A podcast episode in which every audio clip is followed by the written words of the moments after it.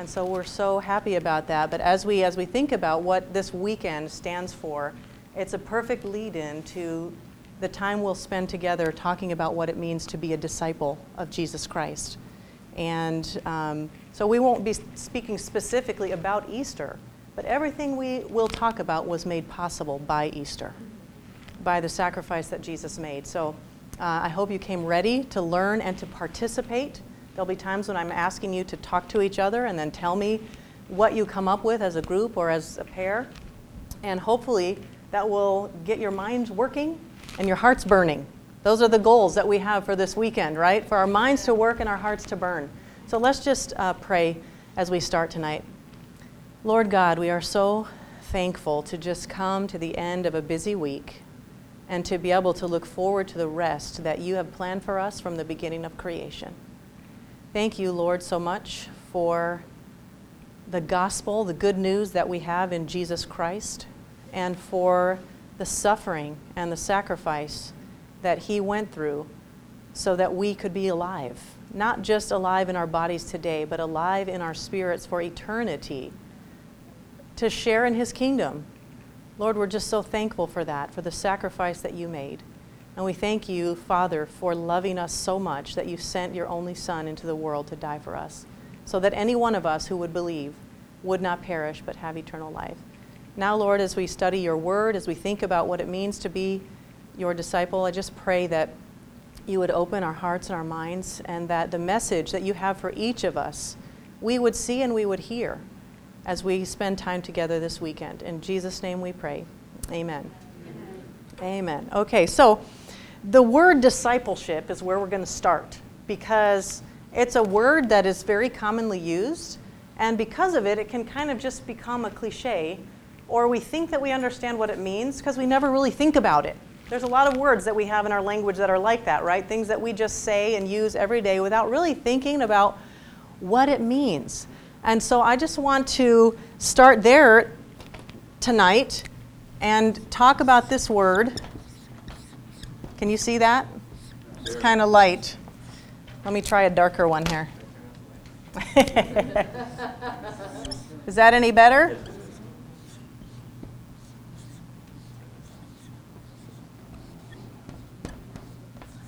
Okay, so I just want to start by asking a question. What do you think that is? And anybody can throw out an answer. There are no wrong answers. We're brainstorming. Have you ever been in a brainstorming session? It means that there are no um, wrong answers. We're just going to put it up there and see where we are as a group. Okay, so what do you think that is? Discipleship. Okay, a messenger for a leader. Anyone else? A worker for Christ. Okay. Spreading the word. Spreading the word. Like the characteristics of a disciple, like discipleship. Characteristics of a disciple. I like that. A teacher. The ship makes me think of a relationship. Okay, so we're looking at the ship here. I like that. Okay. Very helpful, being a good listener. Okay. Helpful listener. So it has something to do with other people. Yes, Okay. That's a major theme in, in what I'm hearing from all of you, isn't it? Leading others to Christ. Okay. These are all great answers. And they all are part of what discipleship is. But where I want to go is, strangely enough, where the pastor has taken us. and I like that. The discipleship ought to remind us of something that's familiar to us, and that is relationship. Relationship. In fact, whenever we see this word ship, we can be pretty certain that it involves some kind of relational element, okay? So, um, yes, you, you start thinking about it and you'll, you'll see that that happens. So, ship, we're going to talk about relationship, but I also want to talk about what this word here means. Okay, so we had a lot of definitions that involves something going out from us to others, right? And that is true. That is part of discipleship, but it's not the first part of discipleship. Okay? So, the most basic, basic, basic definition of discipleship. Who someone over here said teacher. Who was that? Somebody. Oh, you did. Okay. Somebody said teacher. And that's true. Discipleship, half of it is this. Okay? Half of it is this. So, if you have a teacher, what do you need? Okay, a student.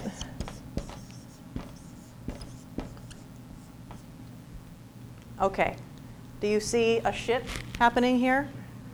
A relationship is happening here. So, dis- discipleship is a teacher student relationship. That's what it is a teacher student relationship where there is a teacher and a student, and the student is called a disciple. The student is called a disciple, and the teacher is generally, uh, according to old customs, is called what? Yes. Probably in our modern times we would call the boss, but a master. The master. And in fact, we still give out master's degrees, don't we? And when you become a master, you are qualified to teach, right? So, a master's degree just literally means that you are advanced in your study, in your field of study, and probably equipped to be a teacher or take on students. So, discipleship, if someone were to ask you, what is discipleship? Could you answer that now? What is it? A teacher student relationship. Okay. So, the main thing that we're going to look at, we're going to use the Bible to tell us a very biblical definition of what discipleship is. What is that relationship between the teacher and student? Who is the teacher? Who is the student? How does that relationship work?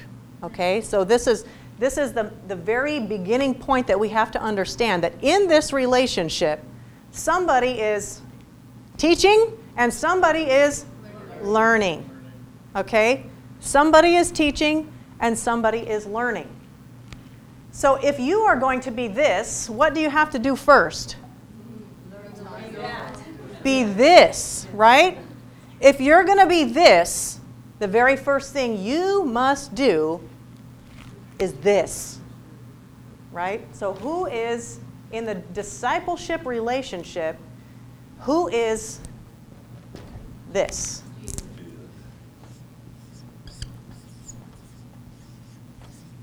A lot of times we forget this. And we think that discipleship is us here and someone else here. Okay? And we, we do that. Now that comes. That part comes. That is part of discipleship. But only after you have started right here. And by the way, you never graduate from this school. Never. Okay? You never graduate from this school.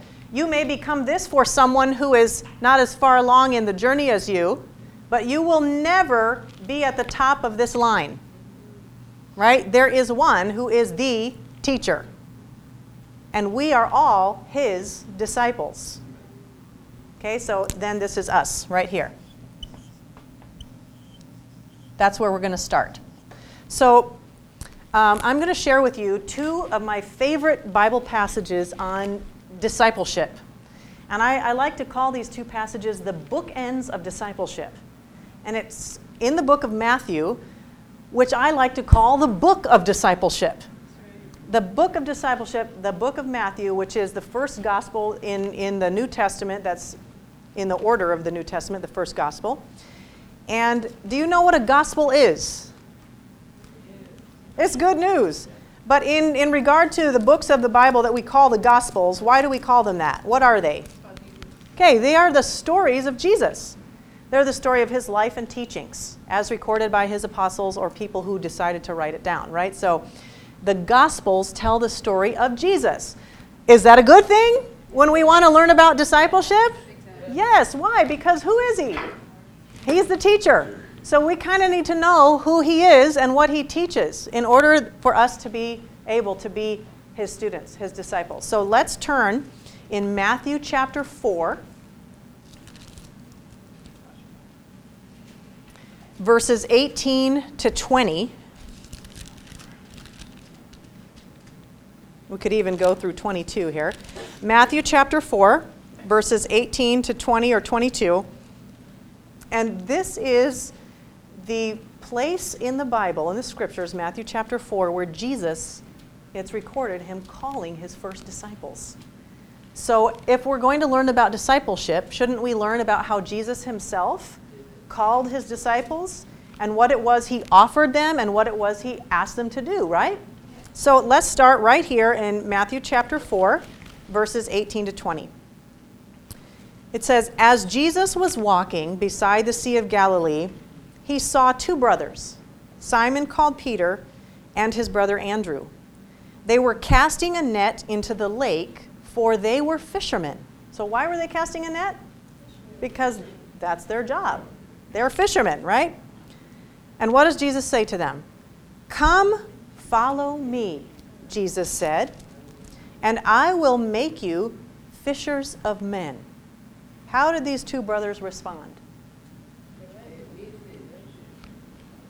Okay, what does your Bible say?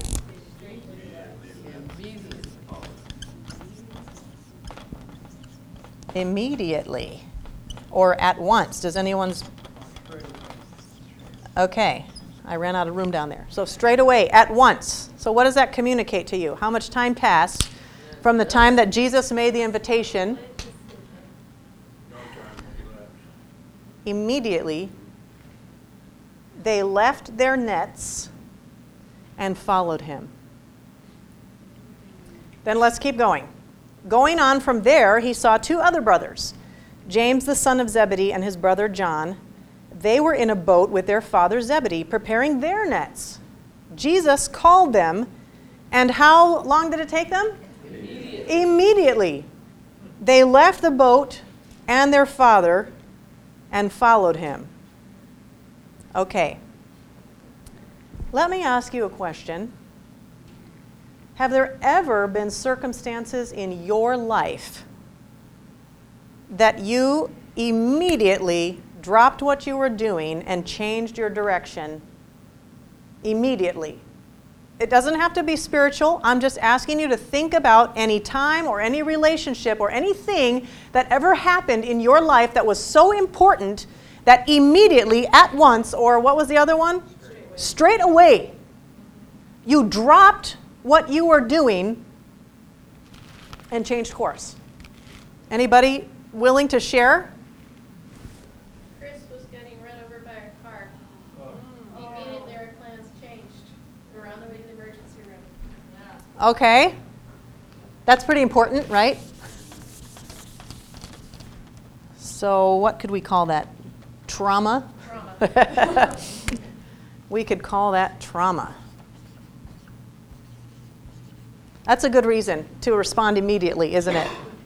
Yes. I work in the medical field, and there are circumstances where you are in a crisis, and you take whatever you would normally be doing, and you stop, and you change immediately to deal with a crisis. Crisis. Anybody ever had one of those?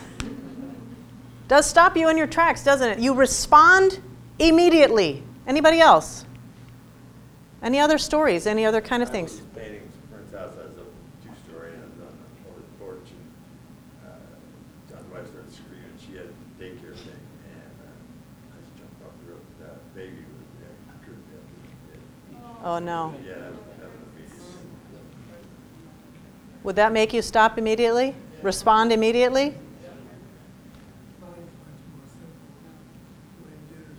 Okay. Hey! Hey, hey! We need those simple things when dinner is ready. So, what should we call that? Should we call that desire or need, right? I have one. Um, I know like some of my friends and my family have like certain ringtones on my phone, and uh, like my dad's ringtone is the song "Jesus Love Me." So he thanked me when I was little, anyways. And today um, it rang, and I was using it, and I just dropped it to grab my phone because my dad was calling me, and I knew it was my dad. And so if it was a normal ringtone, I probably wouldn't have done that, but it was my dad. I was like, oh, let me answer the phone. So I don't remember what I was using, but I was just like, stop. Sure. I mean, most of these are also about relationship, aren't they? But there are special people for whom you will stop what you're doing as soon as they call. Right? So, what in the world do you think was going on with these brothers that they're in the midst of their lives doing what they are supposed to be doing? They're fishermen. Not only are they fishermen, but the second set of brothers, it says that their father is also a fisherman. And in the time and place where they lived, it was very likely that fishermen were in generation upon generation before them, right? But what in the world happens that they respond to the call of Jesus immediately? What, what do you think is going on there? What's this call? It was the Lord Jesus that had asked him to follow him. What if he was he a stranger to them? I don't know. They must have had some prior relationship with him, because otherwise it would just be an impulsive thing. It sure sounds impulsive, doesn't it? Mm-hmm. Okay, Dad, see ya. you know, if I did that to my dad, he wouldn't be very happy about it. He's probably counting on those young men to help him bring in the fish, support the family business, be the livelihood for the rest of the family, right? Yet they pick up and they leave. Okay, sure, curiosity. Ever have you ever been rubbernecking on the road? You give your immediate attention to what is happening out there with all the flashing lights and crunched vehicles and other things. So curiosity is another reason. Maybe it was all of these. Maybe it was all of these that made these brothers drop what they were doing immediately. Because what did they see when Jesus called? If they're going to respond to him immediately like that, what are they what are they responding to?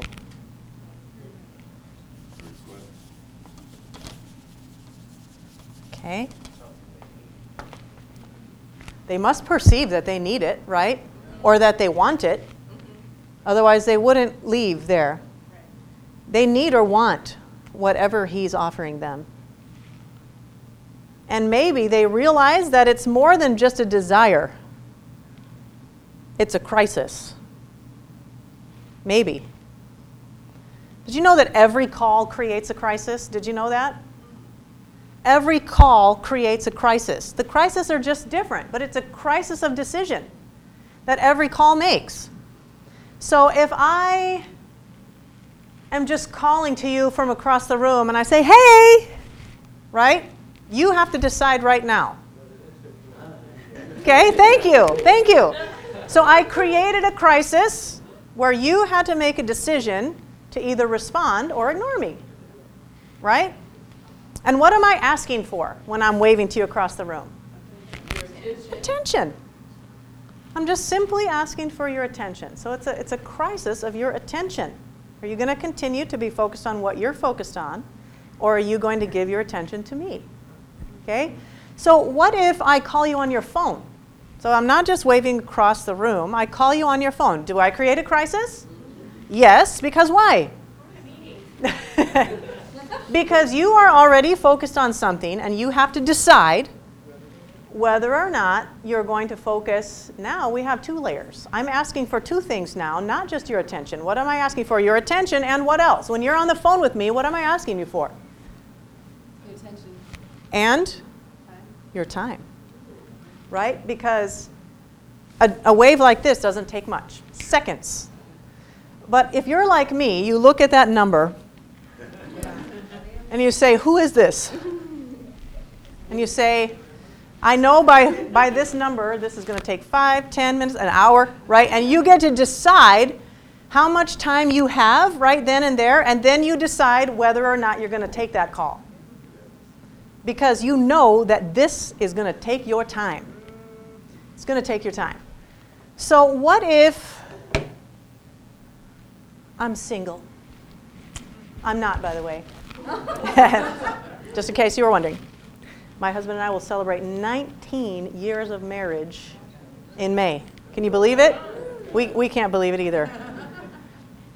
Uh, okay, so if I were a single person, let's just say I'm a single young man, although I'm not. And I were to come up to you, Brooke, and I were to say, Brooke, we have such great conversation. I would love to spend more time with you. Would you be interested in going out on a date with me and getting to know each other better? Am I supposed to answer this? Yeah. My immediate response would be to talk to my dad. Talk to my dad. Okay, there's a higher authority there in this relationship. But if I were to ask someone to give me their attention and their time, and what am I asking for? If I'm going to ask for that, it's more than time and attention, isn't it? Okay, it's a commitment. Is dinner included? Yes. Yes, dinner is included. So it's a commitment, but all of these are commitments, aren't they? When I ask for your attention, it's a commitment of your attention. When I ask for your time, it's a commitment that you make to give me your time. When I'm asking for you to spend time with me and to begin to have sentiments, right? That's a deeper commitment, isn't it, than attention and then time? If I'm asking you to be special in my life, that's a much greater level of commitment. It's emotional. I'm asking for emotional commitment. And then, say, Brooke, things go really well with our dates. Yeah. And, and the big day comes and the big question. And I just, well, let's say whoever that young man is says, Oh man, I cannot live without Brooke. I have got to ask her to spend the rest of her life with me. So if, if someone were to ask that question, what are they asking for? A commitment of what? Your life. Your life. A commitment of your life. So there's varying levels of commitment, but every single one of them begins with a call or an invitation. Every call creates a crisis of commitment. Every single one on varying levels, don't they? So Jesus is making a call to these young men. And something about that crisis inspires them to drop what they're doing and follow him. Maybe they, I'm pretty sure they did know him before. We have some historical evidence that they had been hanging around John the Baptist. They had possibly been present at Jesus' baptism and they heard what John proclaimed about him. So it wasn't the first time that they ever saw him, but whatever they knew about him was enough for them to stop what they were doing and immediately follow him. Maybe it was curiosity. Has curiosity ever been a good motivator? Yes. Great things can happen out of curiosity, and terrible things can happen out of curiosity too.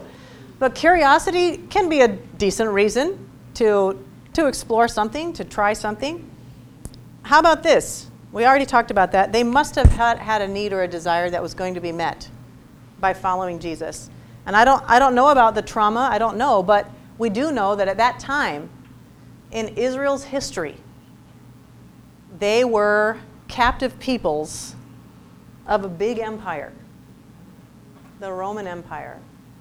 And they felt oppressed and they felt invaded upon. They felt violated. Do you think that that creates something like a trauma? They were searching for hope. Have you ever been in a situation where you were just desperate for hope? That's a traumatic situation where you're desperate for hope. So we don't have to pick one of these reasons that these brothers responded to Jesus. But they did. For any one of these or any combination of these reasons, their response was immediate. The same reasons that we would respond to something immediately were in their hearts. And they did. So let's see what Jesus is asking them to do and what he says to them. He says, Come, follow me. Well, did they do that? Yes. So he says, Come, follow me, and I will do what?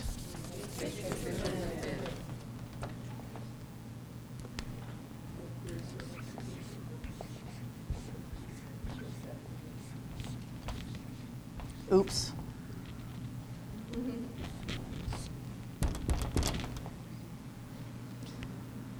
he says, You follow me, and I will make you. I will make you fishers of men. Now, what were these brothers? Who were they?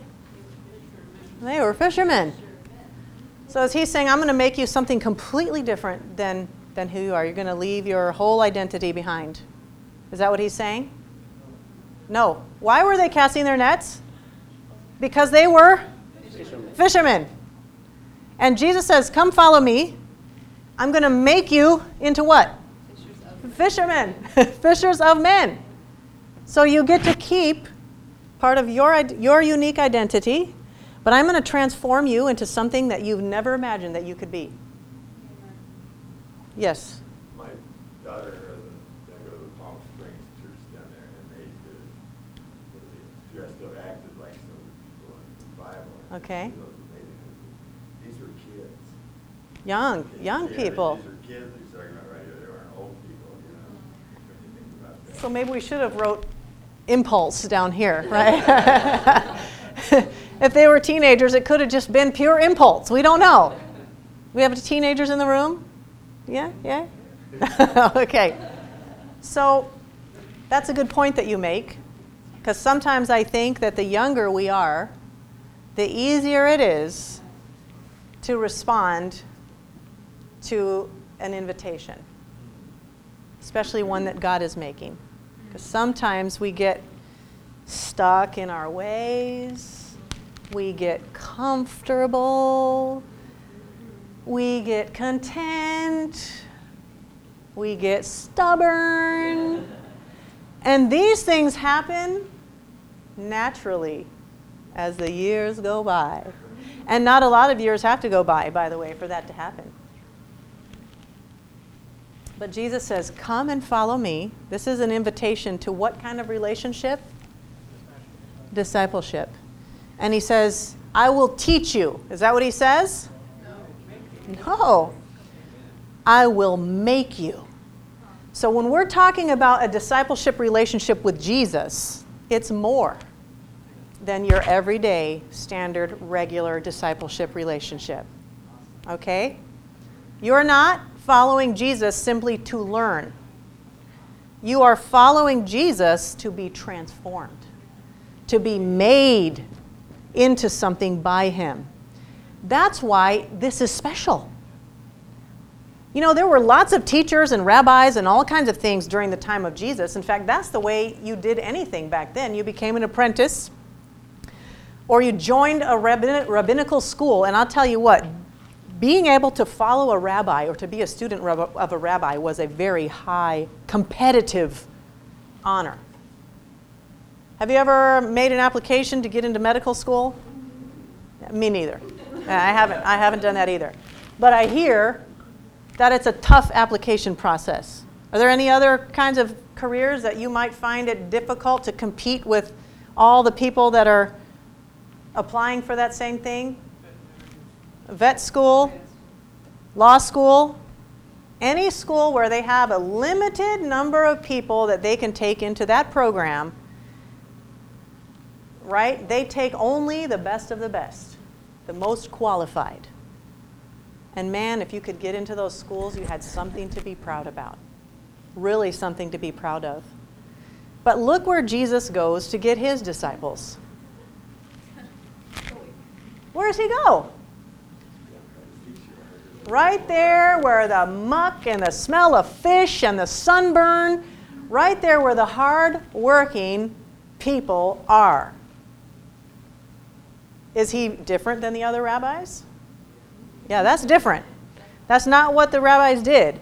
They made you jump through hoops. They made you bribe them. You know, whoever could give them the most or make them look the best were, were the ones that they chose to be their students. And Jesus is strangely different. He's strangely different. He goes and he gets the fishermen. Now, not that they were any slack people in that society, by the way, because when you think about where they lived, right there on the Sea of Galilee, I would think that fishing was pretty big business. So maybe they were hardworking people, but I also think they might have come from a wealthy background. I don't know, hardworking and wealthy. But if you're thinking you live by the sea, everybody that lives here eats fish, we fish, we sell fish, everybody buys fish, right? You start to think, okay, they could be, it could, could be a pretty lucrative business. They own boats, they, they own their business.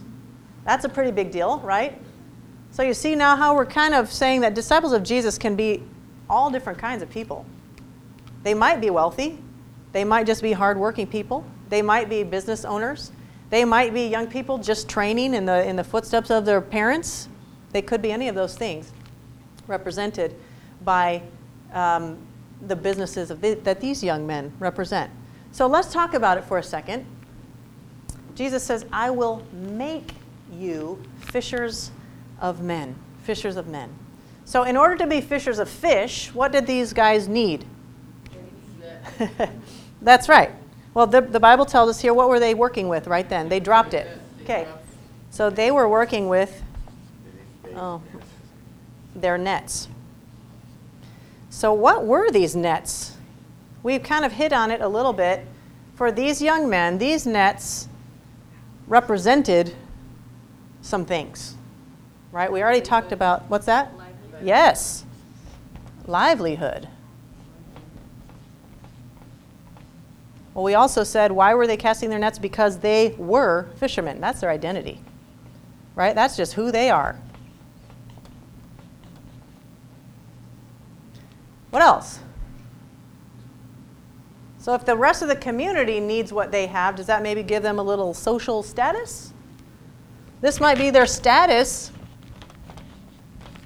in society. It was brutal work. Back-breaking labor. Maybe that's why they dropped their nets and ran after Jesus. they were like, I'm out of here. The sunscreen is worn off and these fish stink. Right? So these nets were important. They were important things to these young men. Yet, at Jesus' invitation, that they were going to be transformed, they are willing not to just give up their fishing nets, but what the fishing nets represent their livelihood, their identity, their status. Are these things important to us as people? How much of our lives do we spend developing, pursuing, managing these things? It consumes us, doesn't it? Doesn't matter who we are, this stuff consumes us. But Jesus says, Come follow me, and I will make you fishers of men. Now, it's interesting to note that nets, in general, are instruments of entrapment and death. Are they not? Instruments of entrapment and death. So maybe we could also equate these kinds of things as instruments of entrapment and death. Have you ever felt that in your pursuit of life, livelihood, identity, status? Have you ever felt entrapment and death? I have. Man, it can suck the life right out of you to make these things your number one priority. And we do it all the time because we don't know how else to live. If we stop doing this, we might lose our material goods. We might harm our family. We might, you know what I'm saying? We need to, we need to care about providing for ourselves and having livelihood and identity. Boy, that's important. If I don't have my, if I don't know who I am, then what can I do? What can I accomplish, right? And status, well, in a good way, status might give me influence over other people. So status isn't always bad, but sometimes status is just about us, just about ego and pride and credit or whatever else. But Jesus says, Leave those nets behind, those instruments of entrapment and death, and I will make you fishers of men, agents of life and liberty. Now, I don't think those brothers really understood what Jesus was inviting them to, but they understood that it was into a relationship. So, not only is discipleship, what's the definition of discipleship? A, yes, a teacher student relationship. Not only is it a teacher student relationship, but the Bible tells us that it is a what kind of relationship? Yes. It is a relationship of transformation. A relationship of transformation. So, what is discipleship? Number one, it is a teacher student relationship. And what kind of relationship is it? A relationship of transformation.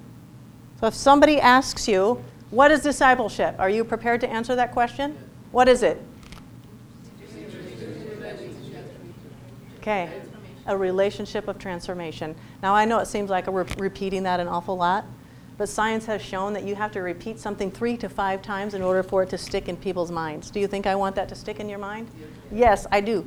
Okay, so discipleship is a teacher student relationship, and it is a relationship of transformation. Now, I want to make a distinction between a relationship of transformation and something else that often gets mistaken for discipleship. Okay? Because there are counterfeits out there. Do you believe that? Now, we're on varying levels of our knowledge of God and, and the enemy of God and those kind of things, but I will tell you this God has an enemy. He has an enemy. And this enemy wants to get God and get what is important to God and take it away from Him.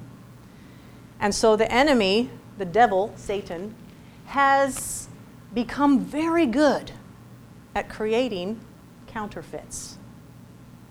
And not a counterfeit that is easily recognizable. It's a counterfeit by which even the most elect, intellectual, savvy, spiritual, whatever people can be fooled by. He's good. He takes the good things that God has created and he twists them just a little bit and creates a counterfeit. So,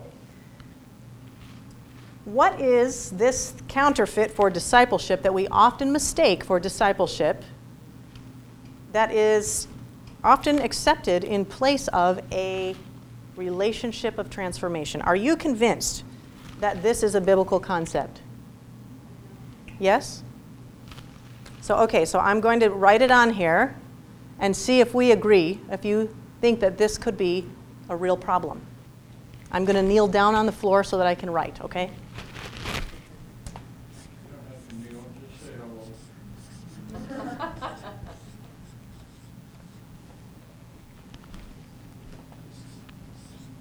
What do you think I'm going to write next? Can you see that? Who said it?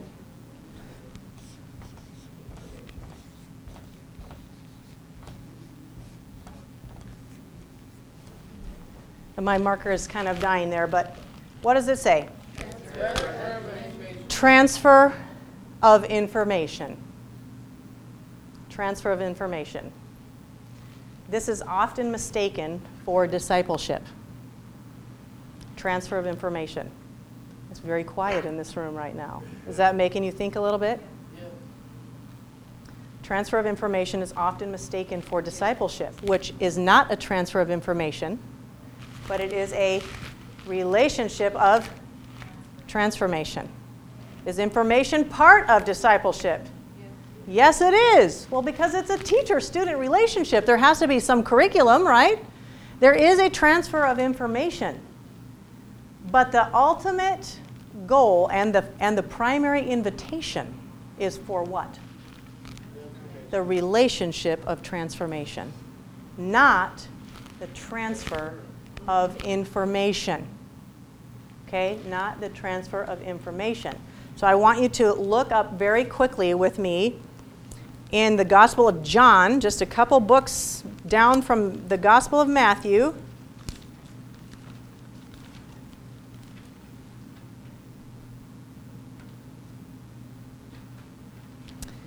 And we're going to take a look at John chapter 5, verse 39. 539.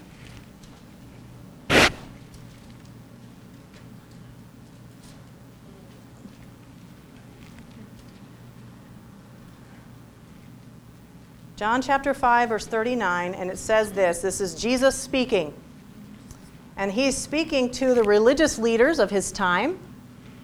And he says to them, You diligently study the scriptures.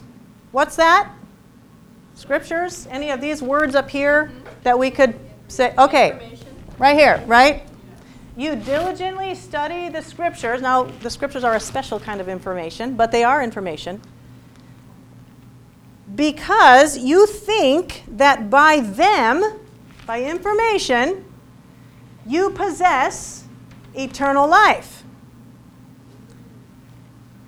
These are the scriptures that testify about me. Who is he talking about? Okay. These are the scriptures that testify about me. Relationship. Right? The scriptures are not about information. You can study the scriptures for information, he says, because you think that that's going to bring you eternal life. These are the scriptures that testify about me. And look what he says. Yet you refuse to come to me to have life. You refuse to come to me to have life. What was the invitation that Jesus made to his first disciples? The first word was come. Come. Come. Come follow me and I will make you fishers of men. You know what? It still gives me goosebumps. It gives me goosebumps. This is not about a transfer of information. That's not Jesus' way. This is about a relationship between a teacher and a student that brings about transformation. Come follow me, and I will make you fishers of men. Who does the making? He does. Is that going to be important for us to remember? Because, you know, if we're trying to make ourselves, transform ourselves, where does that road go? Nowhere. It might go somewhere for a little while, but ultimately we're going to run out of gas. We are not going to have what it needs to make this transformation for ourselves. History of humanity has proven it. Don't you think? We cannot even love each other. We can't treat each other with dignity and respect. We can't even take care of ourselves. We abuse ourselves. So, how in the world are we ever going to think that we can accomplish this by ourselves? It is not possible. Does that make you feel relieved? Whew, that is good news. Does anybody know what we're talking about here? We're talking about good news. That is good news. Jesus says, Follow me and I will make you. I'm going to transform you. I'm going to make you fishers of men. It's not just going to be a transfer of information, it is going to be a relationship of transformation. And I think one of the dangerous places that we find ourselves, and, and I have experienced this in my personal life and sometimes battle with it even currently in my life's existence, that I pursue this instead of this. Because the information's good, it's good stuff. I like it. But does it change me? No, what changes me? The relationship. The relationship changes me. So I'm going to draw a little picture here for us so that we can remember this, okay? When we're talking about coming to Jesus or learning about him, obviously we're going to come to the scriptures, aren't we? But what are we looking for when we go to the scriptures? Are we looking for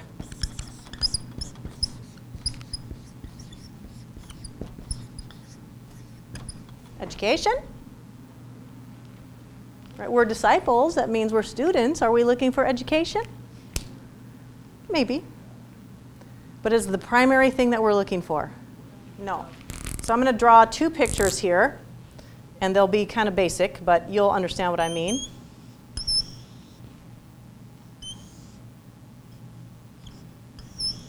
Let's see if you can figure out what that is. No, it's not a bird. thank you. Yes. it's an open Bible, a banana peel. Yes, thank you. Thank you. My wonderful artistic abilities. Okay, that's a Bible. Um, now you know. I guess I wouldn't be good at Pictionary. Um, this is a Bible. And I want us to get this picture in our minds so that we can remember what discipleship is all about. Okay? I'm going to draw another one right next to it. Maybe I can do a better one. No, it's going to turn out just the same.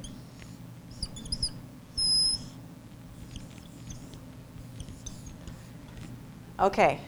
So Jesus says in John 5:39, what does he say? You search the scriptures, for by them you think you have eternal life. You go for this, right? And that's what this kind of looks like.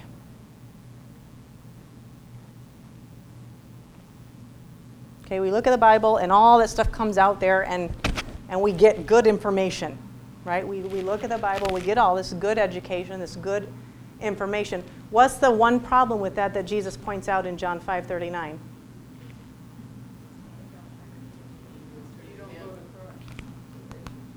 He says, "You don't come to me for what? Life." That you may have life. Okay, so is there life at the end of this journey? This information journey? No. He says, You come here to study the scriptures because you think by them you have eternal life. But these are the scriptures that testify about me. So who is he?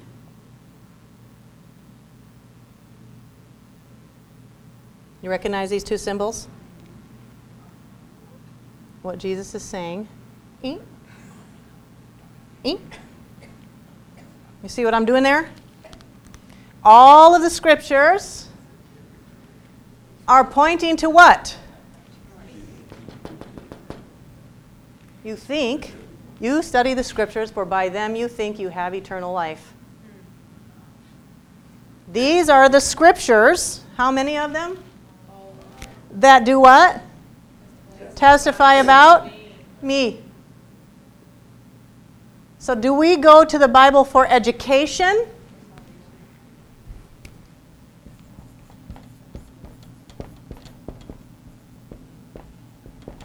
Or relationship? So, when I go to the Word of God, I'm looking for information, but I'm looking for a specific kind of information. What kind of information am I looking for? Information about Jesus. Information about Jesus. Do you think I'm just saying that? Let's look at a, a little well known story, but I love this story in the book of Luke. The book of Luke, chapter 24. Chapter 24, and this is appropriate because this was Easter weekend of Jesus, of actual Easter. Easter weekend of actual Easter, the passion has happened. Jesus has been captured, he has been beaten, he has been tried, he has been crucified, he has been buried. And how are his disciples feeling about this time? It's a crisis, people. This is, no, this is a crisis. A crisis. Their hopes are dashed. They don't know what's going to happen next. Their, their dreams, their hopes, their future is crushed. Have you ever felt those circumstances in your own life? Where everything you were hanging your hope on was suddenly gone and you didn't know what to do? To some degree or another, you've lost your hope. You've been disappointed and discouraged. I've been there. So were Jesus' disciples. And in this chapter, Luke chapter 24, we come down to verse 13. And it says, Now that same day, and this is the same day that the disciples went to the tomb, Sunday morning, they went to the tomb. And the tomb was empty. And they didn't know what to make of it. Now we we think of the tomb being empty, and what do we do? Woohoo! Because we know, right? We know the end of the story, but they didn't. They were living it right then and there, and they were like, He's gone. we don't know what to do. And, and his disciples were doing all kinds of things, but here are these two. There were two disciples who were going to a village called Emmaus, about seven miles from Jerusalem. They had been in Jerusalem for the celebration, all this stuff had happened with Jesus. They were talking with each other about everything that had happened, and as they talked and discussed these things with each other, Jesus himself came up and walked along with them. Jesus himself came up and walked along with them. Now, there's something you might have noticed in the first passage we read in Matthew chapter 4. What's the first thing that happens in that passage? Do you, do you need to look at it again? Matthew chapter 4, verse 18.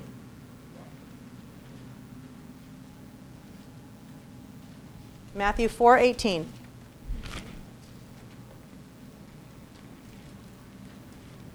What is Jesus doing? Okay. He is walking. Where does he walk to? He comes to them. He comes right to where they're at. And he says, Hey, come follow me. Right? Jesus is walking. He's walking. He comes right to where they are. And he calls them as his disciples. So, all this has happened. The ministry of Jesus, the three years that he spent with his disciples, the crucifixion, the, the burial, the resurrection, it's all happened, only they're confused. They don't know what's going on. And what is the first thing that Jesus does?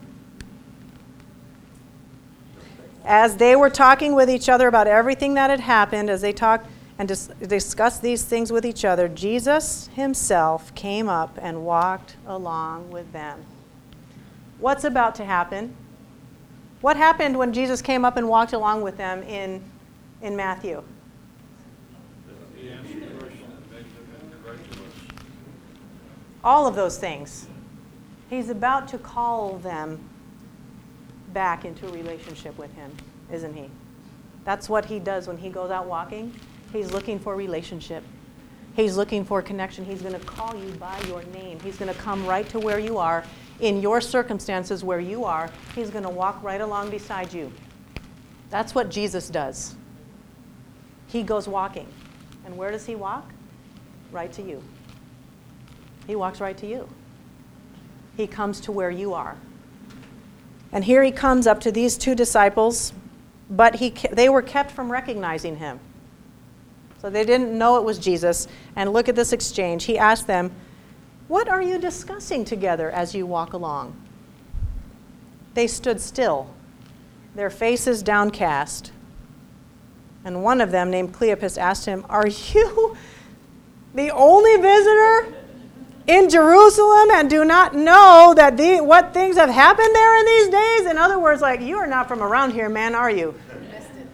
I mean, seriously, are you the one person in the world that does not know what just happened? Don't you know these things that have happened there in these days? And how does Jesus respond? What, what things? Does Jesus know? Yeah, he knows. But what does he do for these two disciples that are discouraged and walking along the road? He comes along first and he walks beside them. And then they said, Hey, I mean, don't you know what's going on in my life right now? I mean, you're not from around here, are you? Don't you know? Are you just a visitor that you're the only one in the, world who doesn't know? And he says, Tell me. Tell me all about it. What things? What things? And they said, About Jesus of Nazareth. He was a prophet, powerful in word and deed before God and all the people. The chief priests and our rulers handed him over to, the, to be sentenced to death, and they crucified him. But we had hoped that he was the one who was going to redeem Israel. And what is more, it's the third day since all this took place. In addition, some of our women amazed us.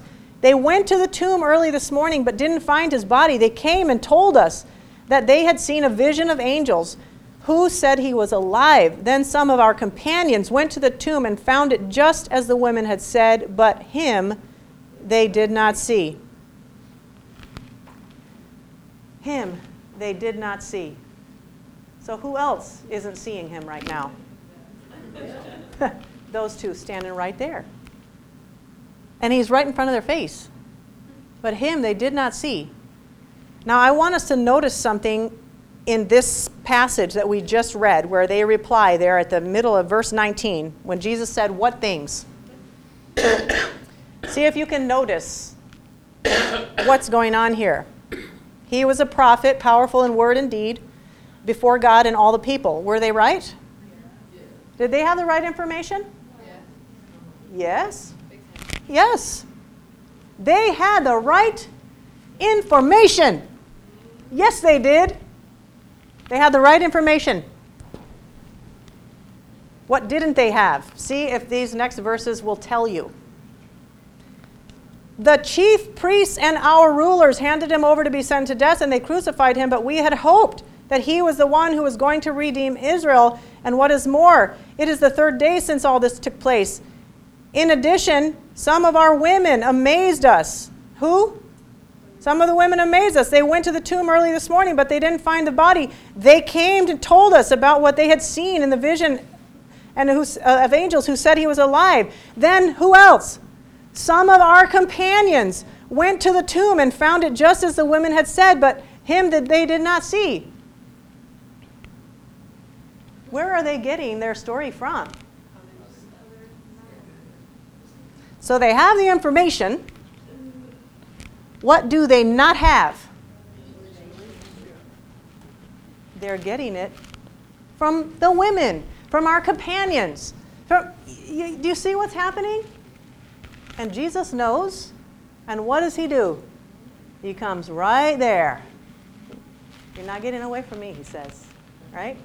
Tell me what things. And he identifies the problem. He identifies the problem that their experience with him is basically secondhand. They believe it, they're convinced. Information is good, they're right about who he is. But listen to their story as they tell it. Whose story is it? Is it theirs? The women told us, our companions told us, right? Is it their story? No. It is not their story. It is not their story.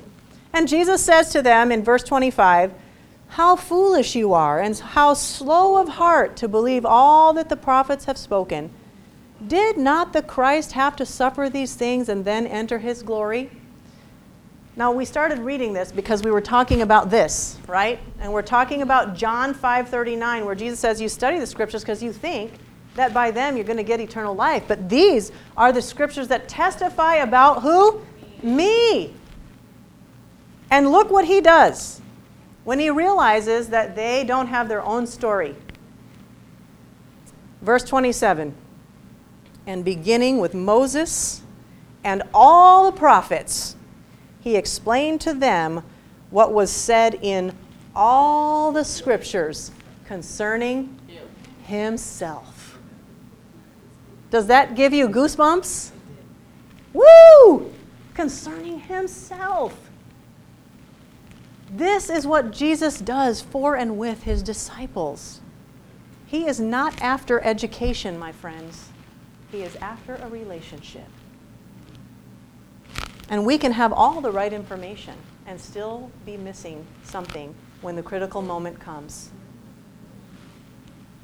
The most important thing. I love that.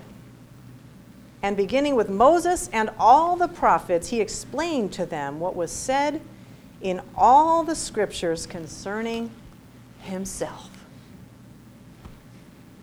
So when you are coming to the Bible, to the scriptures, I'm just going to ask you does this picture change for you what you are looking for when you're spending time in the Word of God? It does for me. I have spent many years and many hours doing this. And there's been a lot of good. The only place where the life comes is right here. It's right here. You need to go to the scripture for relationship, not for education. Because as good as education is, and I believe in education, I believe in us knowing what we believe and knowing who Jesus is. But it's not just knowledge, it's a knowledge of Him. It's a relationship with Him that is the discipleship relationship. That's the one where Jesus says, I will make you. That's the one that changes us. Have you ever felt maybe that your life wasn't changing fast enough? Have you ever been discouraged because you have struggled with something so long and it doesn't change and it doesn't change? If you were to look at this picture, what is it that's missing if transformation isn't happening? Is it information? If only I could just understand this information better. If only I could just change my behavior. If only I could, right?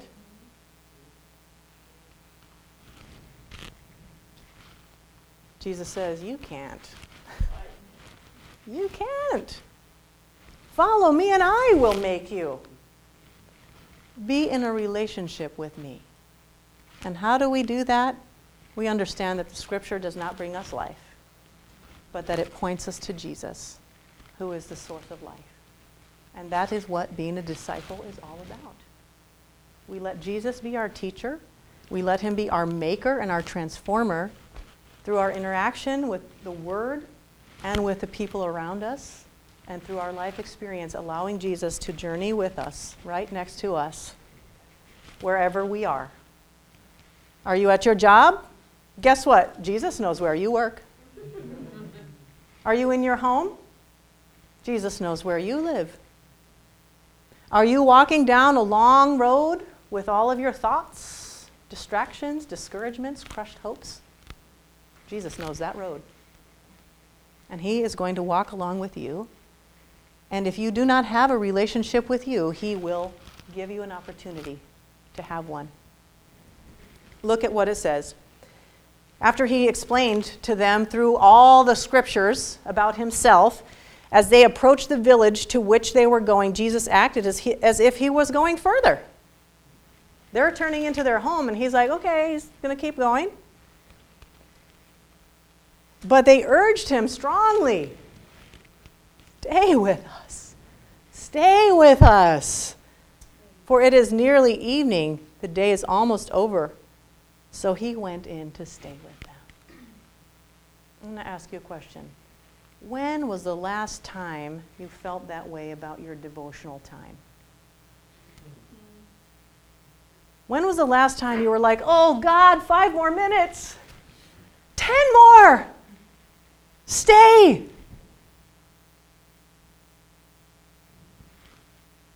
It doesn't happen that often for us, does it? And maybe it's because we're looking for the wrong result out of that devotional time. Maybe we think we're doing a favor for God. Maybe we're looking for information. Maybe we're looking for soul catharsis. You know, we just need to feel good about ourselves that we did some good thing. Stay with us. Stay with us. And he did. And when he was at the table with them, he took the bread, gave thanks, broke it, and gave it to them. Then their eyes were opened, and they recognized him. When did they recognize him? When he broke the bread. Right? And when did we see him doing that? Does anybody know? In that same exact. Right then, at the Last Supper, where he told them what that meant, what it represented. This is my body that was broken for you. This is my blood that is poured out for you. Take, eat. Right? And he does it again. What is it? It's another invitation. And when they see it, their eyes are opened and they recognize him. You know, when you spend time with Jesus and when you allow Him to teach you about Himself, you will know Him better. You will begin to recognize Him in your life. And what does it say? They asked each other. He just disappears. That's kind of strange, but he just boop, He's gone. They recognize him, and he's gone. What does that tell you about Jesus' purpose for this meeting?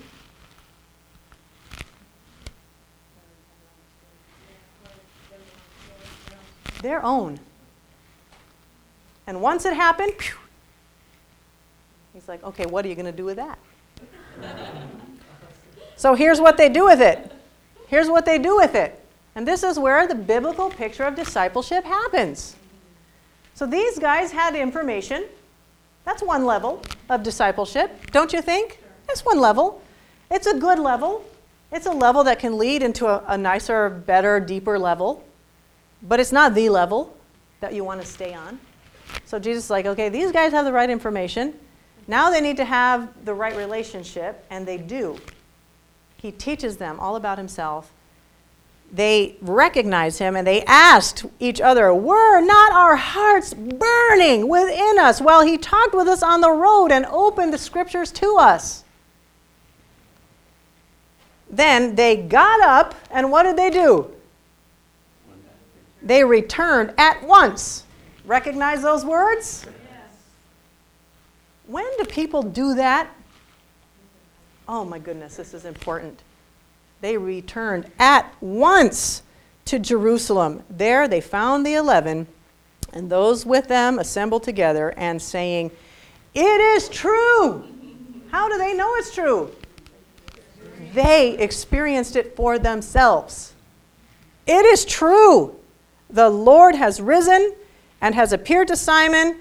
When the two told what had happened on the way and how Jesus was recognized with them when he broke the bread, then they told what had happened to them on the way and what Jesus had done. That's a picture of discipleship.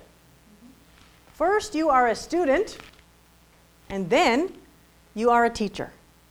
Now, right now in their story, they're only teaching one thing, one very simple thing that all of us have right now. Do you know what that is?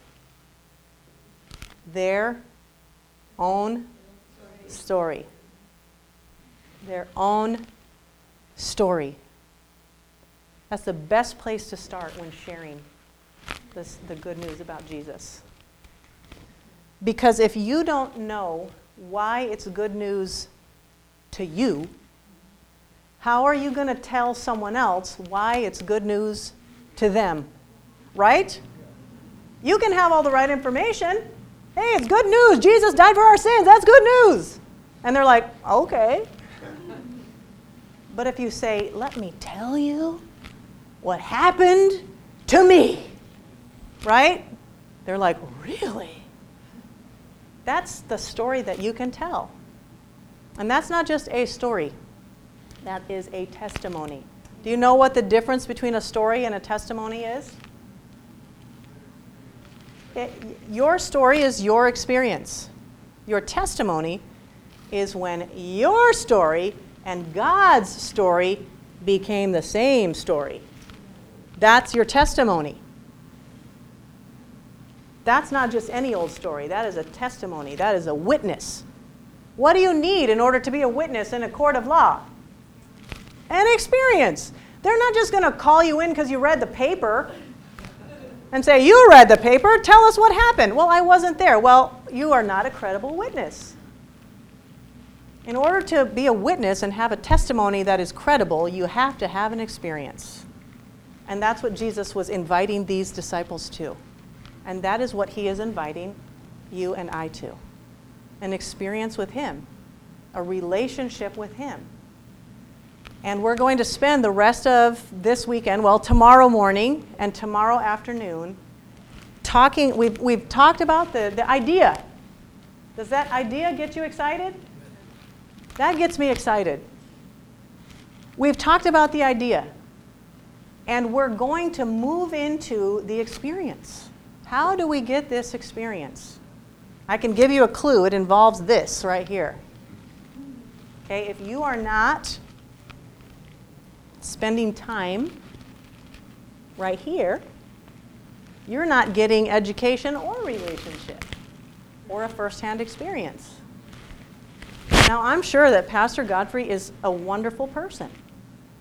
and well educated and spiritual and a godly man, a good pastor. But he cannot be a disciple for you. You must have your own experience. And let me tell you something Jesus is walking with you in your life right now. Right now. He is calling you, He is inviting you to a first hand experience with Him right now. Not Pastor Miranda's experience, not Brooke's experience, not your spouse's experience, not your parents' experience, not your companions, not your friends, nobody's but yours. He's calling you to that experience. And He's saying, Come and follow me, and I will make you. I will make you. Are you willing to give up your identity? Or I shouldn't even say give it up. I shouldn't even say give it up. Because all Jesus is asking is that you have your identity, your livelihood, your status in Him, not in yourself. Because He didn't tell those brothers, don't be fishermen, did He? He says, Come follow me, I'll make you fishermen, fishers of men. So He's saying, Find your identity in me. I want to change you, I want to make you into something special. So hopefully, you come back. We spend the rest of the weekend together because we'll have a lot of practical things for you to use to have this experience so that we can get past education, which is not a bad thing. This is good, but it's, it's just a, it's the first step. And it's an important step. It's a really important step because if the, if the disciples hadn't known anything about Jesus, do you think they would have dropped their nets and followed him? No. So they had a little bit of this. They had a little bit of information, enough that when Jesus called, they were like, "Mm, okay, right? So information, education isn't bad, but it's only the first step. It's the first little baby step. It's a good step, but it's not the end step. You can't stay there because it doesn't lead to life. Only Jesus leads to life. And we can find out about him through the pages of this book, the scripture that testify about him. That's where we find life. That's where we find the relationship that changes us. So, tomorrow morning, during the Sabbath school time, I don't know what plans you have, but I encourage and invite you to come into the fellowship hall and continue this journey. And then I'll be preaching the Sabbath message that will be along these themes. This is the only thing I talk about, by the way. This is all I ever talk about. I don't talk about anything else. I talk about discipleship and Jesus because everything else is under that. Everything. And the Bible tells me so. I'm going to show it to you tomorrow. Okay, are you ready? okay, good. Uh, we're done for tonight. Would you like me just to dismiss us with prayer? Okay.